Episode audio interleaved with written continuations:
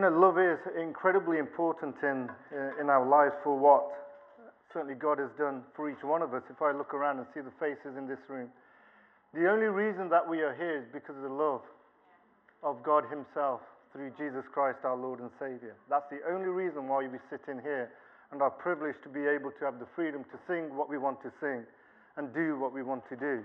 And Mark, I just want to thank you for the way you led this morning and allowed the Holy Spirit to move in expressing that love to uh, the congregation uh, uh, so that the Holy Spirit could minister to each one of us. And what I'm going to do is I'm going to begin to unpack a discipleship. It's a two part series on discipleship. But the core of it is all about love. So, um, our church has been uh, in existence now for, for 20 years. And in those 20 years, we have come together. Uh, World Harvest Bible Church and Kingdom Faith merged or married. There was a marriage that took place, and the churches came together.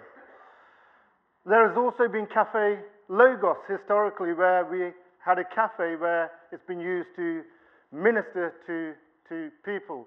There has also been a nursery historically, which is now a private nursery, which still operates in, in our other building.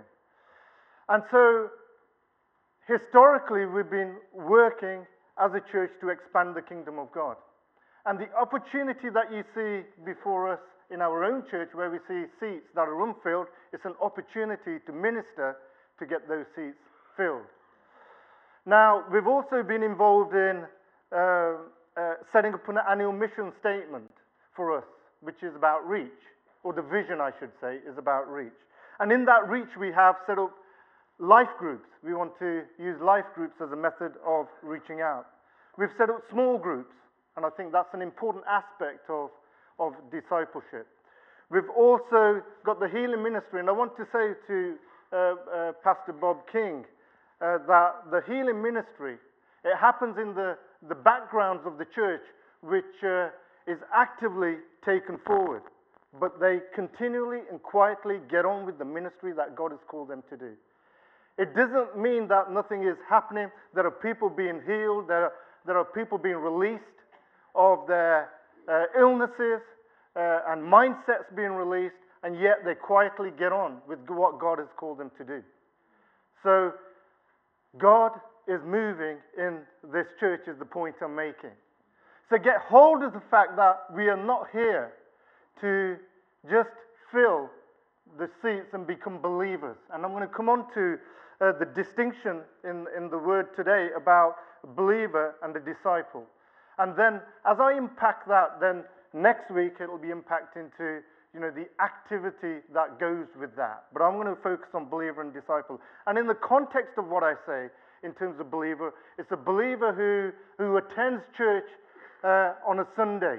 So just bear that in mind because believer can also mean a person who's very passionate and moving on with God. But in the context of what I'm saying today, assume that what I'm using is as a believer who is attending church and who will go to heaven. And where discipleship is a bit more than that uh, that, uh, uh, which I will unpick. Okay, let me just ask you a question first of all. If I say to you Costa, what springs to you, what's the first thing that springs to your mind?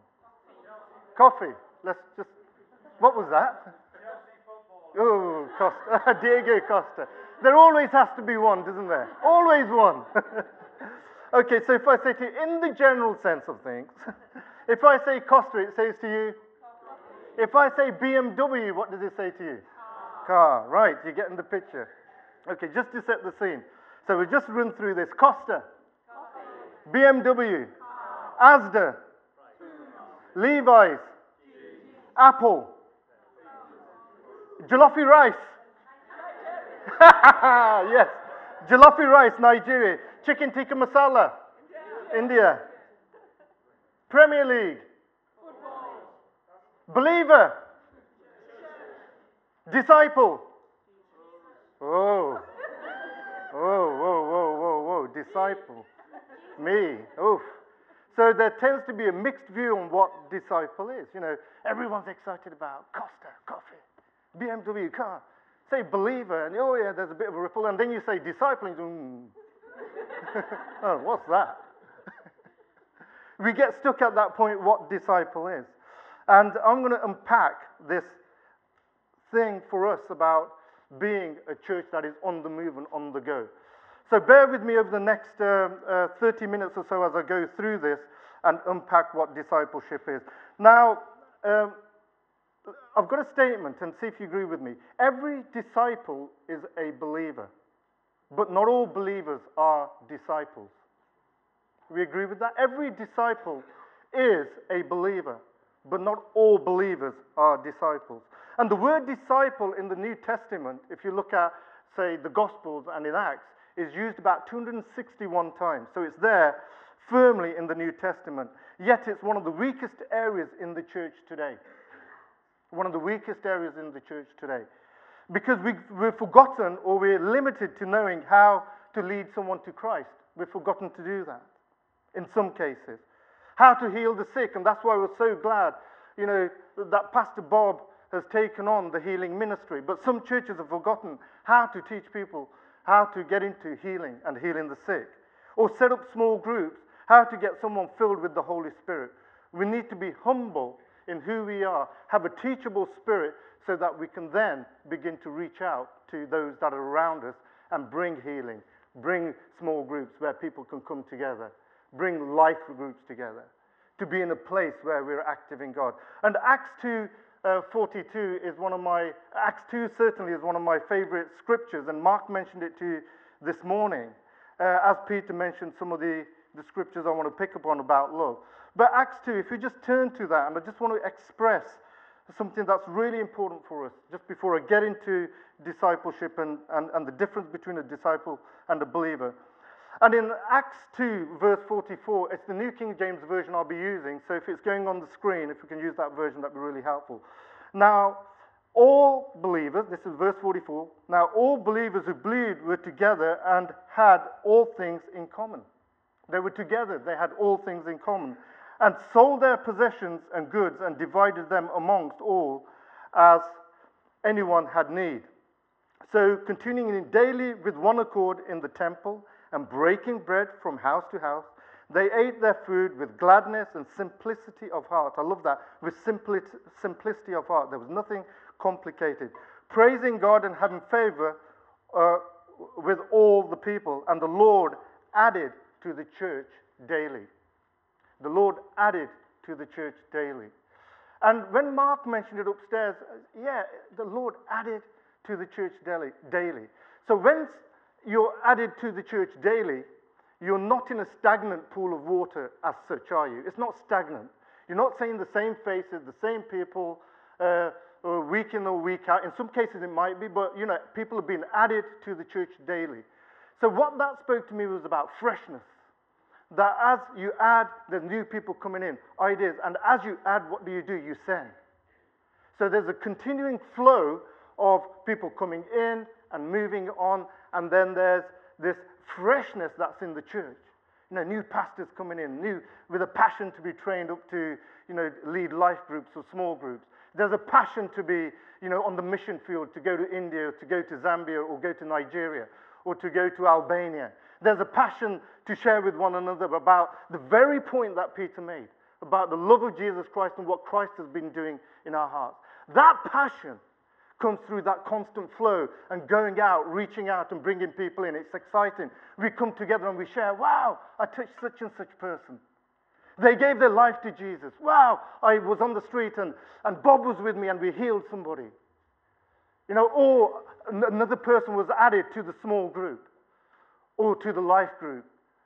So daily there's a adding of people into the kingdom. Now, let me just take you on your journey just first and foremost, just a very snippet of where we have come from. So, first of all, we were, we were spiritually dead uh, as, as, as people, as it says in Ephesians. So, if you turn to Ephesians 2, uh, verses 1 to, to 6, I'll go through it. So, I want to take you to, through a journey of when you're spiritually dead to becoming a new creation, to growing in stature in who we are, and then to uh, spiritual maturity and into becoming fishers of men. That that's the journey that we, we go along. So Ephesians 2 1 6, it says this. Sorry, uh, Ephesians 2 verse 1 to verse 6. And you he made alive who were dead in trespass and sin. So once we were dead. Agreed? But when we become born again, we you know, move from death into life. In, uh, in, which, uh, in which you once walked according to the co- co- course of this world, according to the prince, the power of the air, the spirit who now works in the sons of, his, of disobedience. So we're walking in disobedience. We were ruled by the power of the air, the spirit, or the enemy.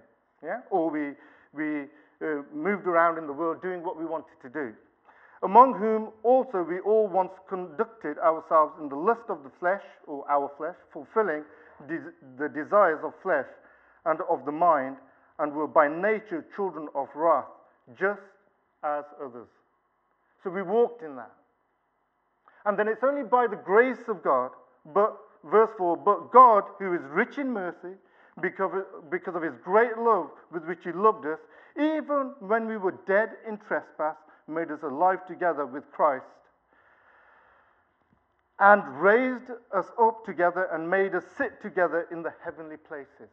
So he took us from a place of death and brought us to be seated in the heavenly places. What a privilege for us to be put into that position from a place of death. And then it goes on to say in verse 8 For by grace you have been saved through faith, and that not of yourself, it is the gift of God, not of works, lest anyone should boast. It's only by the grace of God that we've been taken from death to life. So, as a Christian, what we then do is uh, we, be, we, we, become a Christian uh, and we are a new Christian and we begin to, to, to mature. And in Colossians 1 13 to 14, it says this He has delivered us from the power of darkness and conveyed us into the kingdom of the Son of his love, in whom we have redemption through his blood, the forgiveness of sins. So, through the blood of Jesus, through the forgiveness of sins, we are a new creation. And then what is supposed to happen after that is we're supposed to start maturing in who we are in, in, in, in, in God, or suddenly growing in stature. And what that means, growing in stature, is about focusing on the fruit of the Spirit. So I want to take that as a very quick example. So suddenly you're, you're, you've got the fruit of the uh, uh, Spirit in, in, inside of you. You're, you're developing as a Christian. So there's love and there's joy, which you haven't experienced before in the supernatural love, the supernatural joy, peace, patience, kindness, goodness, gentleness, faithfulness, self control. All those things you start drawing from the throne room of heaven. Not the peace in the world, in the way the world says it, like uh, you know, if there's a time of war, there's a time of peace. Yeah, but this is supernatural peace that you've got hold on onto. You've got hold of. And so we start drawing and we start growing in stature and to reach a place of spiritual maturity. But what happens is when we're in a place of spiritual maturity, is we sometimes start dipping a little bit. Uh, and then we start going up. So we start, uh, you know, uh, moving away slightly. Uh, and there's a good scripture in the, in the Bible that describes that. And if we go to Hebrews 5 12 to 14, it says this it's about spiritual immaturity uh, to start with. So we've moved from being spiritually dead to being a new creation, a growing in stature, and we're moving into spiritual maturity. But there's some immaturity to start with, i.e., that we're on milk and not solid food. So in verse uh, 12 to 14 of uh, Hebrews chapter 5. For thou, for though by his time you have ought to be teachers, you need someone to teach you again the first principles of the oracles of God, and you have come to need milk and not solid food. So, milk and not solid food. But when we reach maturity, what happens is this for anyone, everyone who partakes only of milk is unskilled in the word of righteousness, for he is a babe. So if we don't mature, we remain unskilled in handling the Word of God and handling uh, the Holy Spirit and where the Holy Spirit is prompting us. But solid food brings us to a place where uh, we are full of age. That is, those who, by reason of use, have their senses exercised to discern both good and evil. So we exercise our senses. So we go from immaturity to maturity and we become strong in who God is called to be. So we can exercise our senses.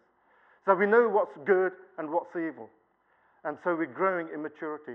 And then there's a scripture after that, which we kind of stop there, don't we? We kind of say, right, I'm a mature Christian. I'm in church, thank you very much. I'm enjoying myself, great life, you know, great job. Uh, I'm coming to church on a Sunday and enjoying the worship, enjoying the time. But there's a scripture that comes after that. Uh, and, it's, uh, and Jesus says this. He says in Mark 1.17, or, and it's in Matthew as well. Then Jesus said to them, Follow me, and I will make, make you become fishers of men. So let's pause there. You come from being spiritually dead to being a new creation, to growing in stature, to being spiritually mature. And then Jesus says, Follow me, and I will make you fishers of men. Not that you'll make yourself, but He'll make you fishers of men. And that'll be unpacked a bit more next week.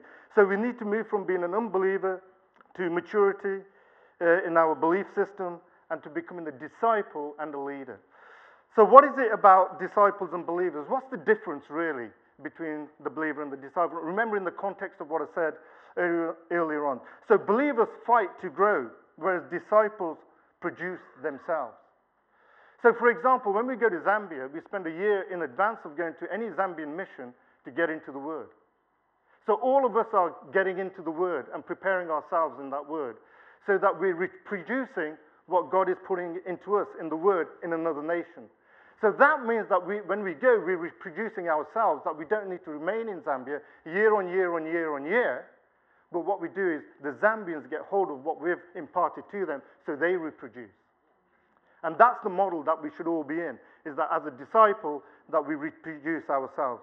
And believers can fail, fall into routine, i.e., uh, as I described, you know, we can come to church on a Sunday, we can go to a life group on a, uh, a Wednesday or a Thursday, uh, or we can then uh, join a small group, etc. But it's more than that. Those are great. Don't get me wrong. Those things are uh, excellent uh, areas to have in church. But it's more than that. Let's not fall into routine because what a disciple does, uh, they are revolutionaries. They think outside of the box. They begin to think, yes, I need to go to life group, but I'm going to take 10 people with me. They're the ones who start saying, Yes, I want to set up a small group, but actually, what I'm going to do is I'm going to invite people from my workplace to come in. Or I'm going to do something that will get me back into the workplace to draw on those people. So we've got the structure in place, but the disciple is a revolutionary and uses that structure to build the church and expand and grow the kingdom. So it's important to be a revolutionary uh, as a disciple. Uh, that's what we are. Believers look for encouragement when we are weak. But disciples know, like Paul, that when I am weak, then he is strong in my life. So in that weakness, he becomes our strength in, in what we do. Not that we remain weak and we draw uh, on others. So believers are conditioned by circumstances.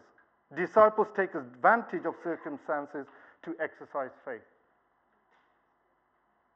A couple of weeks ago, a colleague in work said to me, uh, we were in a leadership training, and in leadership training, you have four aspects of, uh, they say,